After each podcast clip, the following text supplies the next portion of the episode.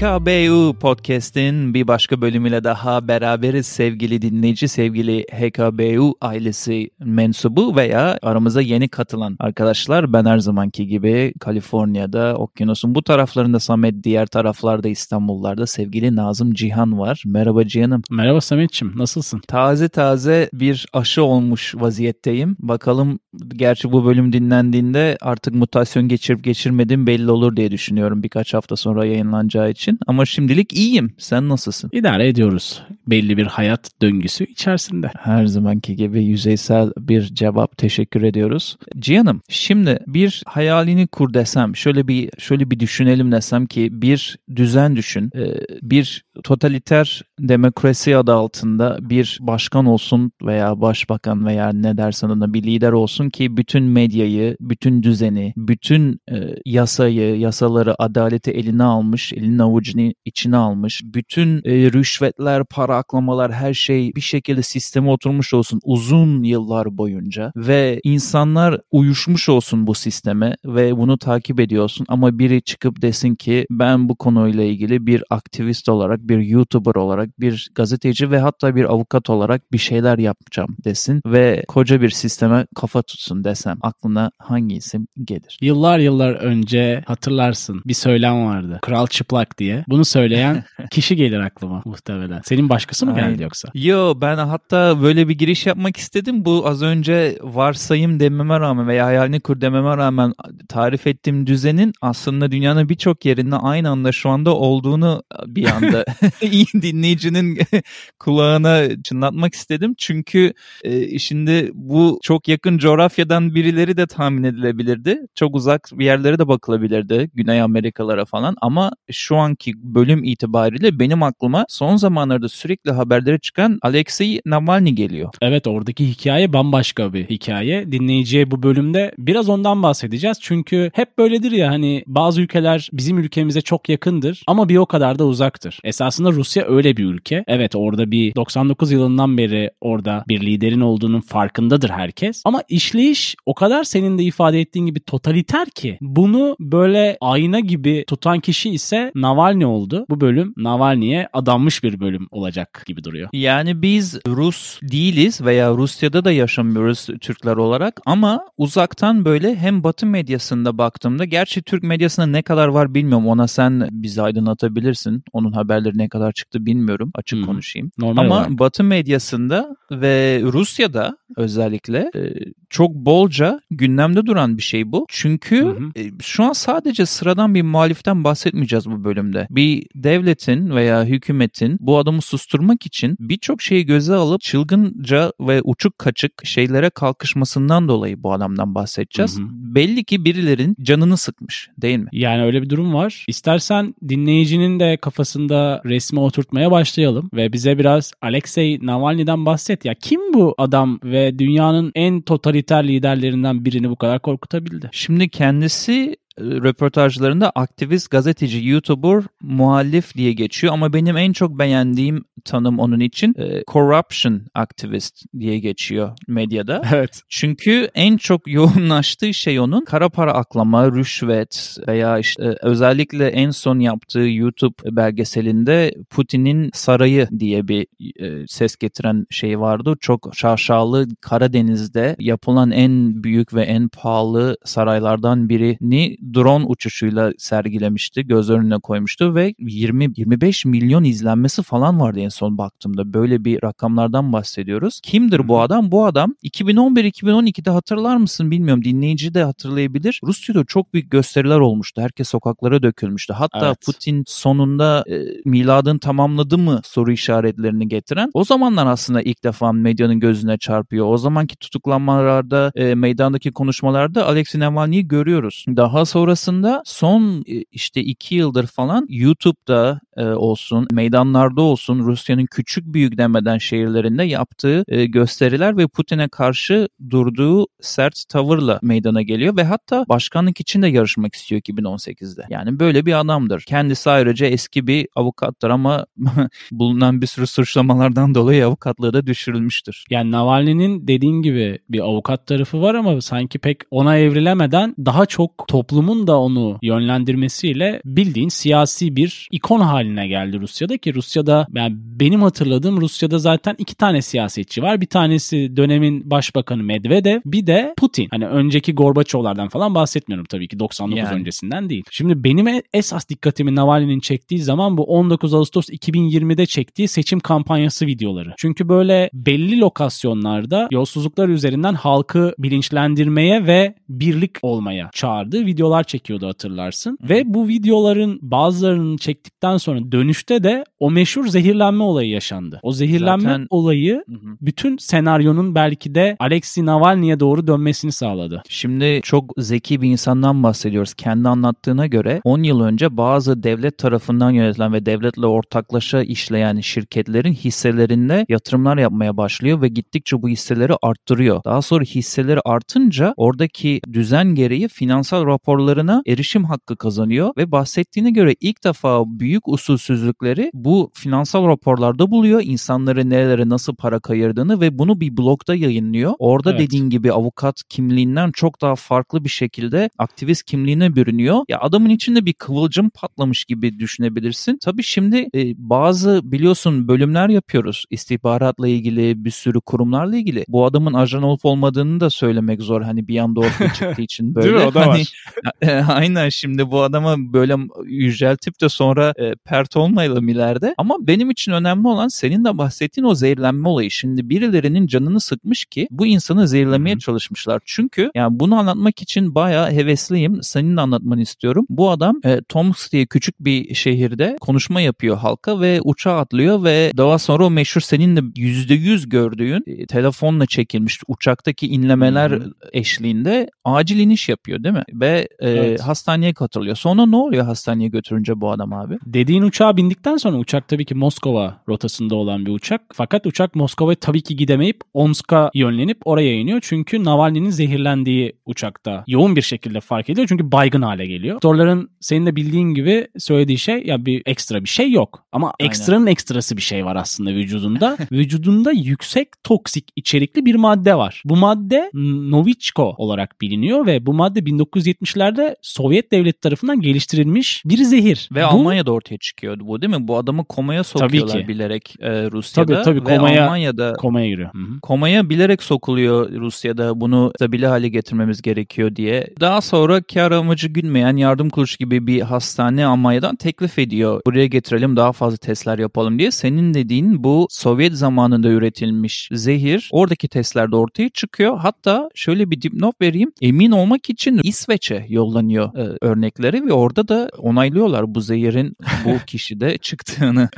Şimdi bu zehir şöyle tanıdık bir zehir. 2018'de de eski bir KGB ajanı olan Sergey Skripal için de kullanıldı bu. Yani bunu ara ara üst düzey ortadan kaldırılmak istenen insanlara uygulandığı biliniyor uluslararası toplum bu, tarafından. Salisbury Poisoning diye geçer. Küçücük bir İngiliz kasabasında ortaya çıkan krizden bahsediyorsun. Hı hı. Ve ve çok meşhurdur çünkü bu zehiri kullanan ajanlar kameralara yakalandı. Bu insanlar hemen ölmedi hasta hastanede biraz kaldıktan sonra öldüğü evet. için biraz konuşabildi bunun hakkında ve en önemlisi bu zehir verme şekillerinden dolayı başka yerleri de enfekte ettikleri için yüzeyleri orada masum İngiliz vatandaşı da öldü bu arada. Bir parfümü evet. kullanan bir kadın da öldü ve Navalny'ye geri dönecek olursak şeyde İngiltere'de kullanılan zehirle Navalny'de kullanılan zehir aynıyken Navalny'de e, formunu değiştirdiği düşünülüyor. Yani İngiltere'de vücudun bunu absorbe etmesi şeklinde yapmışlar. Navalny'de ise iç çamaşırına toz şeklinde bunun yerleştirildiği düşünülüyor veya çayına e, toz şeklinde karıştırıldığı düşünülüyor. Yani farklı o yüzden orada hı hı. E, aynı ilacın iki farklı şeyi kullanılmış. Burada çok yana sapmadan Cihan bu Salisbury zehirlenmesinden koskoca bir başka bölüm çıkar da İngiltere'dekinden evet. senin bahsettiğin ajanın ve kızının zehirlenmesinden ama orada onu zehirlen iki kişiden biri de Rusya'ya döndüğünde böyle şirket sahibi olup televizyonlarda programlar yapıp CEO, CEO falan olmuş biliyor musun? Yani o kadar Yok. da Rusya'nın umrunda değil. Biraz derinlemesine baktım. İki kişiden biri bayağı ünleniyor orada. Showman falan Hadi oluyor yani. yani bu olaylardan sonra. Aynen yani bırak hapise girmeyi falan yargılanmayı. El üstünde tutuluyor Rusya'da. Adeta bir e, vatansever. bu bu şey var ya kimlik değiştirme durumları var ya hani tanık koruma programları benzeri şeyler var. O da herhalde ajan koruma programına dahil olmuş. Ben bölümün bu kısmında zehirle ilgili böyle detaya inmek istiyorum iznin olursa. Lütfen. Çünkü Merak araştırma yaptım. Şimdi biliyorsun böyle istihbarat olsun, zehirlenme olsun, hükümet olsun en çok ex ajanların veya işte kaçmış veya kurtulmuş olanların röportajlarına hastayımdır ben. Birinci ağızdan böyle bilgi edinmek için. Biraz bakındım. Şimdi bu senin bahsettiğin Novichnok zehirinin yapımında yer alan Vil Mirzayanov diye bir Rus bilim adamı var. Bu adam Amerika'ya kaçmış abi ve bu adam kimyacı. Onun bahsettiğine göre bunu bu zehirin miligramı bile bir insanı öldürmeye yetiyor. Doğru şekilde verildiğinde ve çabuk müdahale edilmediğinde ve Hı-hı. üretiminde kiloya kadar bunu ürettiklerini zamanında ve bunları sakladıkları Maşallah. bunları sakladıkları yerleri bile tarif etmiş. Ee, kendisi şöyle diyor. Ben şu anda çok pişmanım zamanın biz bunları üretirken bize e, Amerika saldırdığında işte Sovyetlerden bahsediyoruz. Amerika saldırdığında defans yani savunma mekanizması olarak bunları kullanacağız dediler. Biz de vatan sevgisi bunları ürettik. Ama şimdi açıp televizyonu Salisbury zehirlenmesini gördüğümde, açıp televizyonu Navalny zehirlenmesini gördüğümde bu suça ortakmışım gibi hissediyorum diyor. Ve şu an hala hayatta olan ve hatta bir kitap yazan bir adam. Ne öneriyoruz kısmında da bu kitabı Allah önermek istiyorum. İnanılmaz bir koruma almış o zaman. Böyle koruma uluslararası birleşmiş milletler her türlü kalkan var herhalde üstünde. E şeyden şeyi biliyorsun zaten Cihan'ım. Nazi zamanında da bütün e, Nazi olmasına rağmen bilim adamları gelip NASA NASA'da el, şey güle oynaya roketler yapıp villalarda kalıp hayatlarını güzel bir şekilde yaşamıştı. Bu bilim adamlarının kötü taraftan başka tarafa veya kötüden iyi demeyeyim ama bir kötü taraftan diğer kötü tarafa geçip kullanılması zaten popüler bir şey yani. Bu eskiden hatırlarsın çizgi filmlerde hep bir kötü bilim adamı vardı. O kötü bilim adamları daha sonra diyorsun iyi bilim adamına gerçekte evrilebiliyor. Yani bilmiyorum bu adam ne, ne yapıyor ne ediyor evriliyor mu evrilmiyor bilmem ama şimdi bunda tek bir kişi de çalışmadı. Bu Mir Zayanov, Mirzayanov bunlardan biri bu üretimde Hı-hı. yardımcı olan. Ama bu işin başında Piotr Kirpichev diye bir adam varmış. Bu olayın e, yani projenin adına kadar her şey artık belli. Çünkü 3-4 kişi kaçmış. Hatta bir tanesi Rusya'da kalıp açıklamalar yaptı. Ölümünü göze alıp o kadar pişman olmuş. Bu zehirin çok derinlemesine indim ben. E, merak ettim çünkü beni şaşırtan şu Cihan. Birini öldürmeye çalışabilirsin. Mossad'ı konuştuk diğer seri yaptığımız özel podcast'te başka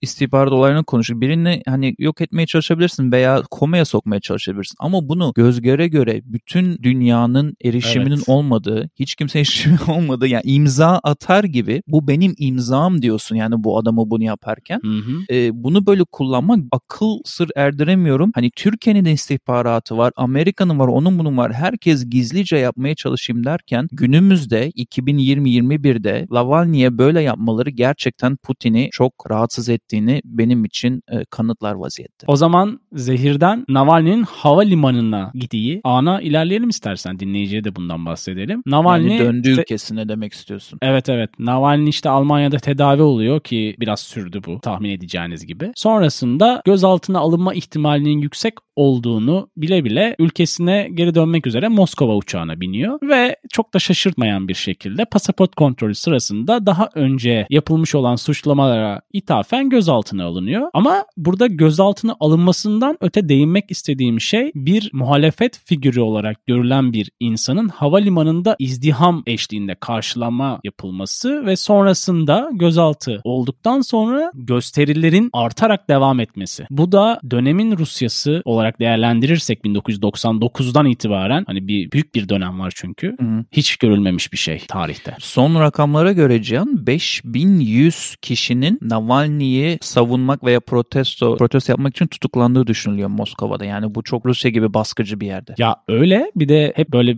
bir algı vardır ya Rus insanı çok fazla tepki göstermez. İşte vodkasını içer, gününü geçirir. Yüzün üzerinde videoları milyonlarca izleme almış bir insan. Bunların hepsi de ağırlıklı yolsuzluk üzerine ve seçim kampanyaları üzerine. Ayrıca yüzün üzerinde şehirde gösteriler olmaya başlamıştı. Bu tarihte görülmüş bir şey değil. Rusya çok büyük bir ülke. Yüzlerce şehri var doğrudur. Ama senin biraz önce ifade ettiğin 5000'den fazla insanın gözaltına alınıp sonrasında tutuklandığı, kötü muamele görme ihtimalinin yüksek olduğu olayların bir sonu geldi mi çok da öyle gözükmüyor. Şu an bir sessizlik var gibi. Çünkü penguenler her yerde, televizyonlarda.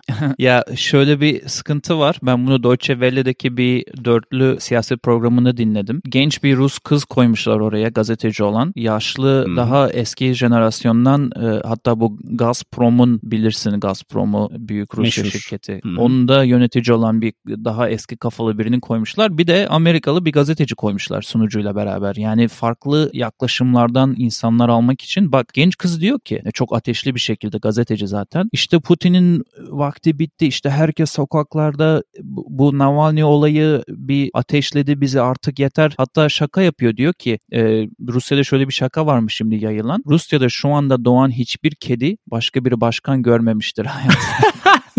Rusya'daki hiçbir kedi. 20 yıl olduğu için.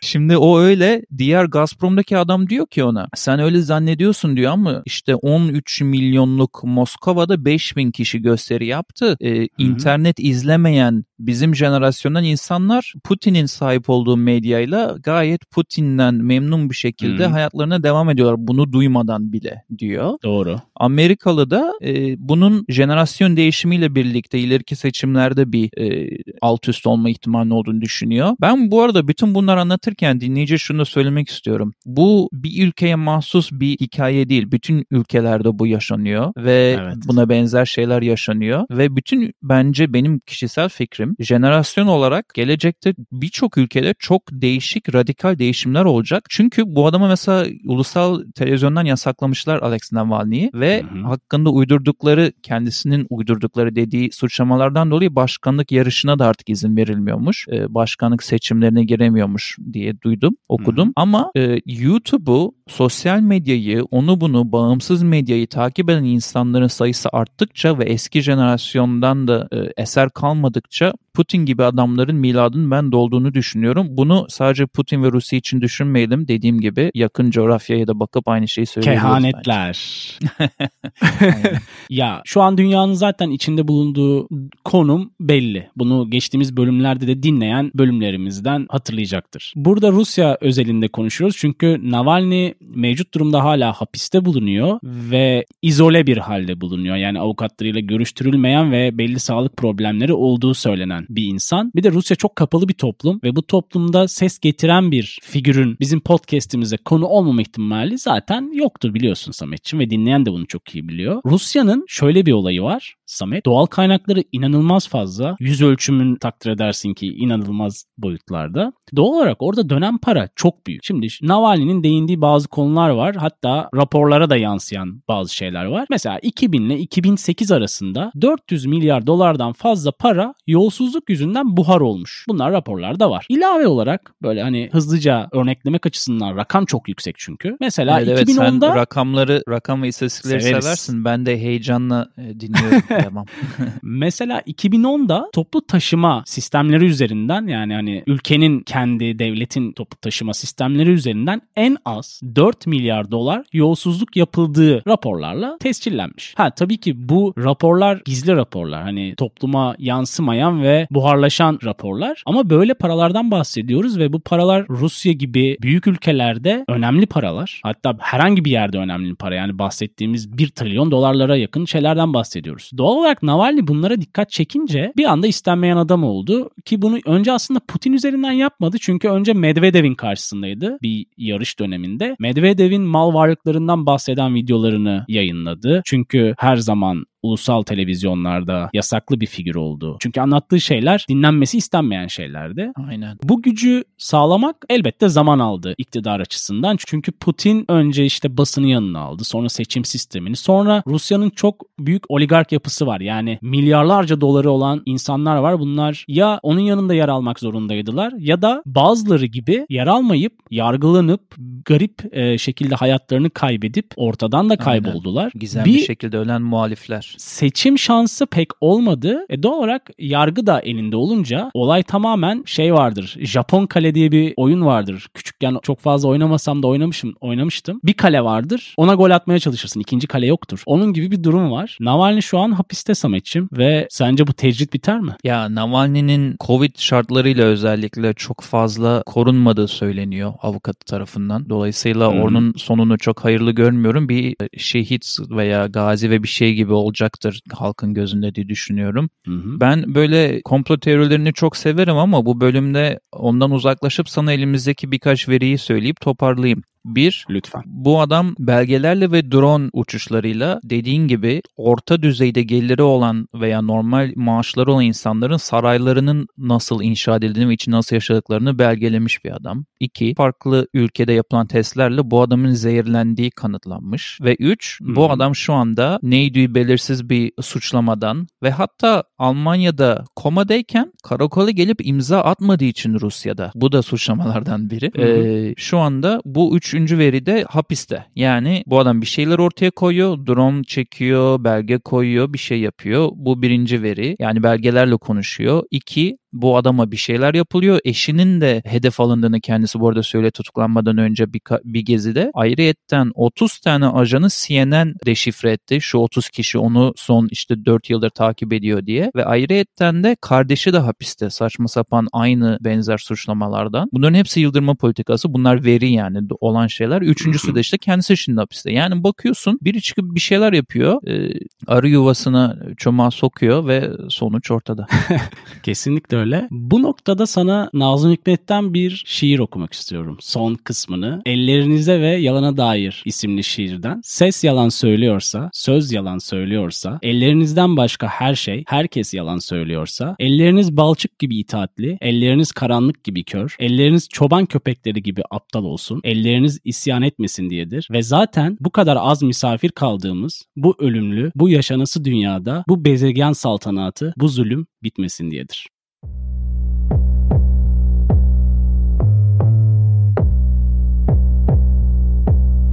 Ne öneriyoruz kısmıyla bir kez daha sen dinleyenin karşısındayız. Bu bölümde senin de aşina olduğun üzere bazı önerilerimiz olacak ve hep de sevdiğin gibi Samet başlayacak. Canım bir YouTube kanalı, bir kitap ve bir şarkı önereyim o zaman. YouTube'da 60 Minutes vardır. Belki duymuşsundur. Meşhur Amerikan programı. Ee, böyle hep güzel e, konuklar ve konular alır, ele alır. Ee, orada Alex Navalny'nin birkaç kere tutuklandıktan sonra ve gösteriler yaptıktan sonra sonra asıl zehirlenmeden hemen önceki röportajını izleyebilir dinleyici veya sen. Orada korkmuyor musun ölmekten diye kadın soruyor hatta ve kendisinin cevabı Hı. korkmuyorum ölmekten korksaydım ve bu korkuyla yaşasaydım zaten hiç bu şu an yaptığım hiçbir şey yapamazdım diyor. Yine böyle bir cesaret örneği orada. Diğeri de bölüm içinde bahsettiğim bu zehir ve işte istihbaratların insanlara ne gibi kumpaslar kurduğuna dair bu zehiri üreten adamın kitabı Will Mirzayanov adını tekrar tekrarlayalım. Onun kitabı State Secrets An Insider Chronicle of the Russian Chemical Weapons Program diye bodozlama dümdüz bir şekilde kitabını evet. direkt Rusya'nın kimyasal silahları diye kitap yazmış adam. E, kitabın tamamını tabii ki okumadım ama kitabın özetini ve kitapla ilgili adamın kendi açıklamalarını okudum. Çok ilgimi çekti. Ben bu kitabı okumayı düşünüyorum bu arada. Çünkü direkt bir kimya e, uzmanından ve laboratuvardan çıkmış bir adamın dünyadaki dünyadaki en ölümcül zehirlerden birini yaratmış bir adamın kitabı. ilgimi çekiyor. Hı hı. Ee, bir de e, artık meşhur olan biliyorsun billboardlarda her yerde görebildiğin HKBU dinlencesi var bizim Spotify, Deezer ve YouTube'da olan böyle bir şarkı listesi yapıyoruz dinleyen farklı bir şeyler dinlemek isterse diye. Oraya da Bristol adlı gruptan Rose şarkısını eklemek istiyorum ve sözü sana burada bırakıyorum. Teşekkür ediyorum. Samet'ciğim güzel önerilerin için teşekkürler. Ha, hepsinden böyle birer tane dokunuş yapmış gibi oldu. O zaman ben de bir tane film önereyim. Geçenlerde hatırladığım ve yıllar önce de severek izlediğim, belki sen de izledin kim bilir belki dinleyen de izledi. Onur Ünlü'nün İtirazım Var diye bir filmi vardı. Aykırı bir imamın hikayesini anlatıyordu. Çok ilgi çekici ve Altın Portakal ödülleri de almış bir film. Tavsiye ediyorum bunu. Eğer izlemediyseniz, hatta izlediyseniz tekrar da izlenir. Ben birkaç kere tekrar izledim. Diğer önerim ise meşhur HKBU dinlencesi playlistimize iki tane şarkı olacak. Bir tanesi Manic Street Preachers'tan Ocean Spray. Diğeri ise yakın zamanda sosyal platformlarda yer bulmuş olan Kurban'ın güzel albümünden Kurban şarkısı. Kurban gerçekten gönlümüzdedir. Güzel bir hatırlatma, nostalji oldu. Cihan, düzene karşı koymak her zaman zor, her zaman cesaret isteyen bir şey. Bu bütün bölüm boyunca konuştuğumuz her şey ve Alex Navalny tarzı insanların da eğer gerçekten kendisi dediği gibi birisi ise o tarz insanların da çoğalması dileğiyle diyorum. Daha özgür yarınlar için. Görüşmek üzere. Hoşçakalın.